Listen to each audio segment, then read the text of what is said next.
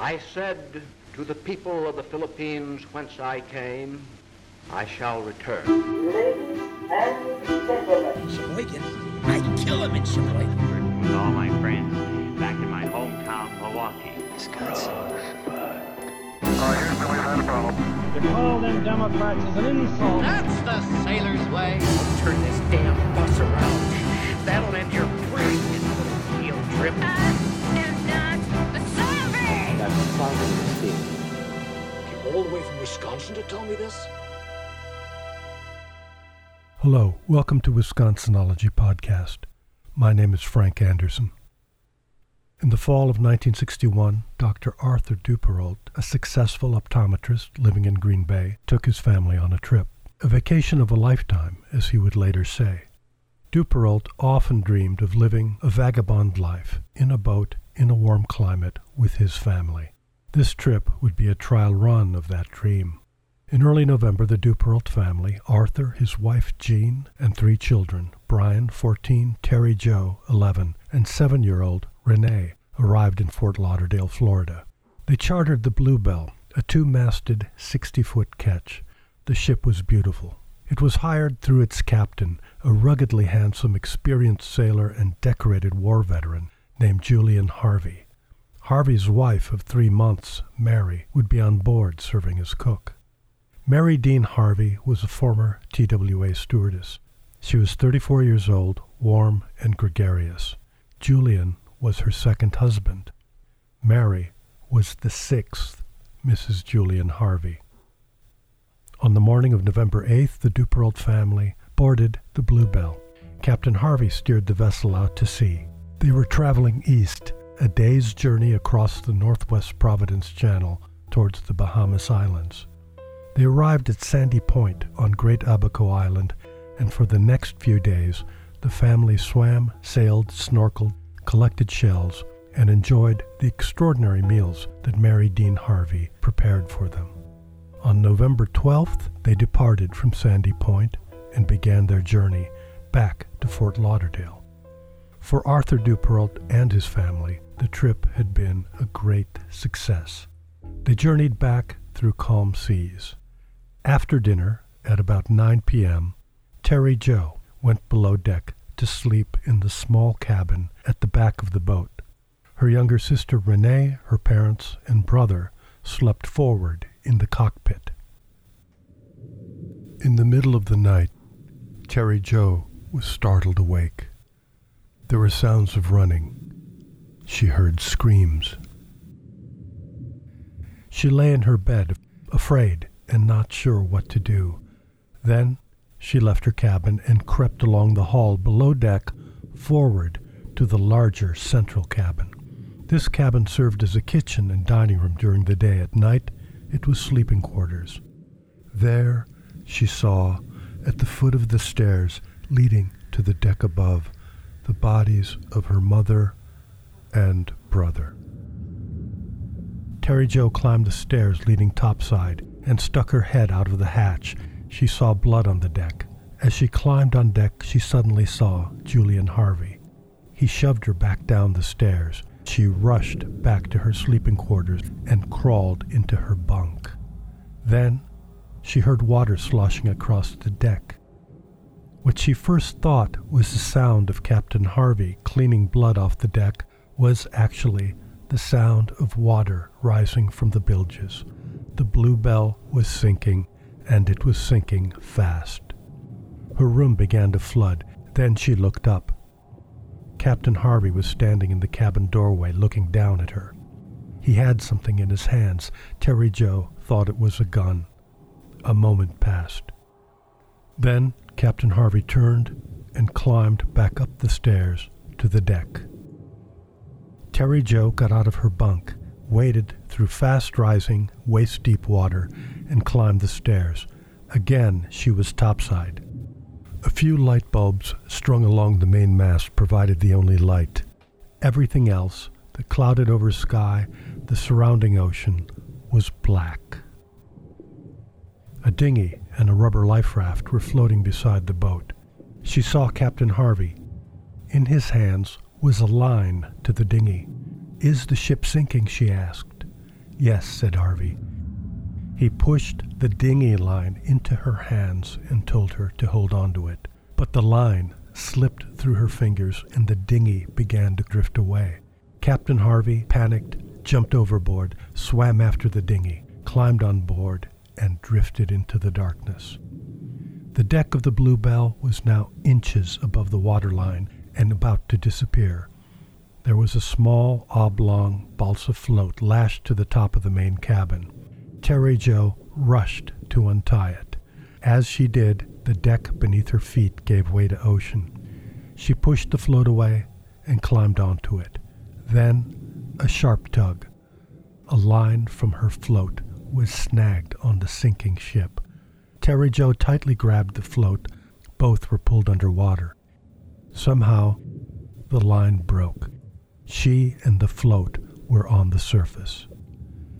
She laid low in the flimsy craft, worried that Captain Harvey could be nearby, looking for her. The day after the Bluebell went down, a lookout on an oil tanker, the U S S Gulf Lion, bound for Puerto Rico, spotted a dinghy floating in the Northwest Providence Channel. The tanker pulled close by. A man in the dinghy yelled, "My name is Julian Harvey. I am master of the Bluebell." Harvey wasn't the only passenger in the dinghy. At his feet lay the lifeless body of seven-year-old Renee Duperrault. Harvey was taken to Nassau in the Bahamas and immediately flown to Miami. A massive air and sea search for the Bluebell was launched. A Coast Guard inquiry followed. Before a panel, a well-dressed, rested, and chipper Julian Harvey, not at all looking like a man who had just lost his wife, began to spin his tale. "In the middle of the night of November twelfth, he said, a sudden squall caused the main mast of the Bluebell to collapse, injuring his wife and members of the Duperrault family, causing gas lines in the engine room to rupture and explode. The ship was ablaze. Harvey rushed to the aid of the Duperraults and his wife, but the fast-spreading fire allowed him just enough time to launch the dinghy and raft. Everyone perished except for seven-year-old Renee, whose lifeless body he pulled from the water." In the close-knit community of sailing men in South Florida, there were doubts about this story.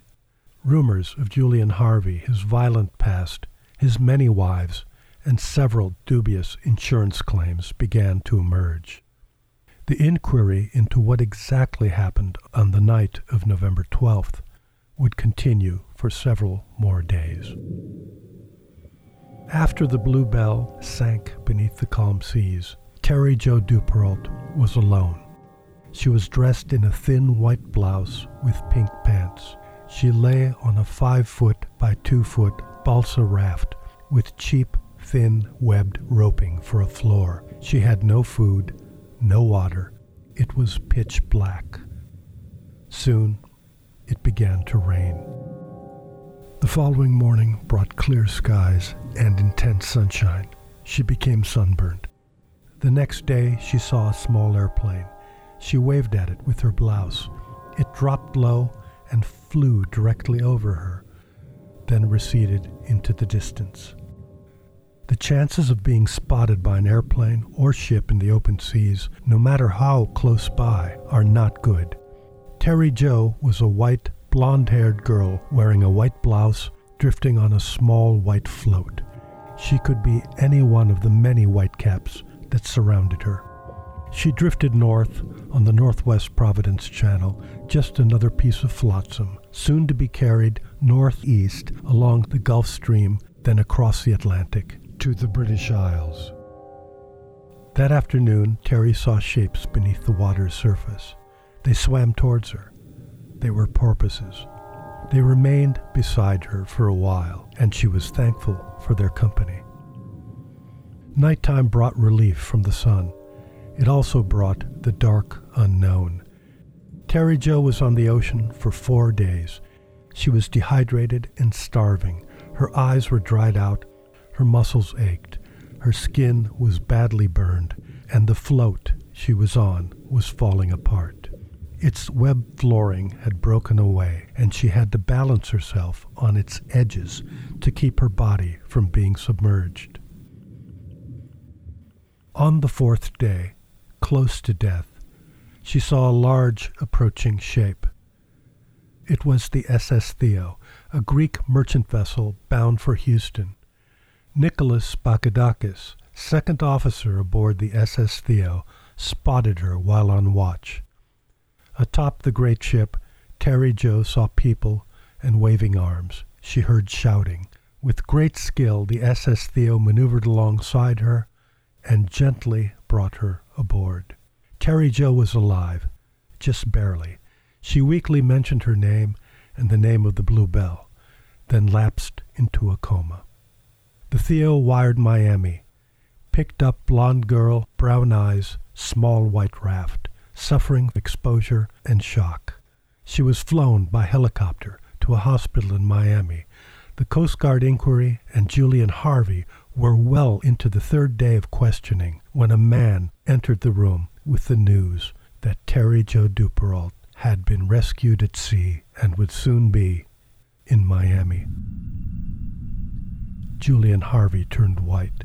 He muttered a few words, feigned a smile, and bolted from the room. He checked into a motel under an assumed name. His suicide was a sequence of violent choreography. He locked the door of his room and entered the bathroom. He slashed the length of his thigh to the bone with a double-edged razor. Then he put his fingers in the emerging blood, which he smeared onto the white walls. With brutal force and determination, he continued to attack himself. He slashed his arms, his wrists, and his throat. It was as if the Julian Harvey who presented himself to the world was trying to destroy the monster inside. Details began to emerge about Julian Harvey's sordid past. He was broke and deeply in debt, a chronic condition for the former war hero. Two months prior to the sinking of the Bluebell, he had taken out a large double indemnity policy on both he and his wife. It is theorized that he tried to kill his wife, Mary, during her watch late on the evening of the twelfth. He would throw her body out to sea. It was an accident. She slipped. But Mary fought back, and Arthur Duperrault, maybe awakened by the commotion to take his turn on watch, witnessed what was going on. In a rage, Harvey killed Arthur, Jean Duperrault, her son Brian, and daughter Renee. Julian Harvey, the war hero who had survived two plane crashes, two wars, numerous auto crashes, and two ship sinkings. The first, his yacht Torbatross, and then later his luxury yawl, the eighty-foot-long Valiant, both of which had sunk under suspicious circumstances, yielding large insurance settlements. Julian Harvey, who survived an automobile plunge into a river, a plunge that took the lives of his then-wife, Joan, and her mother. He claimed he was thrown free from the crash and could do nothing to save them. Julian Harvey, the tall, ruggedly handsome skipper, who had placed the dead body of seven-year-old Renee Duperrault in his rescue dinghy to back up his alibi. That Julian Harvey had left a suicide note. It read, "I'm a nervous wreck and just can't continue. I'm going out now. I guess I either don't like life or don't know what to do with it. Bury me at sea." Terry Jo spent eleven days in a Miami hospital. Within a week, she was well enough to tell her story, the true story of the sinking of the Bluebell. This story of a remarkable, resourceful little girl with tremendous inner strength became a source of inspiration to many. She returned to Wisconsin to live with her aunt and three cousins in De Pere, just south of Green Bay. The body of her little sister, Renee Duperrault, was returned to Green Bay and buried. The story of the Bluebell murders inspired two popular works of fiction. One was Dead Calm, a bestseller by Charles Williams that would later become a movie. The other was John D. MacDonald's The Last One Left, considered by many to be the best mystery thriller of a decade that was packed with mystery thrillers.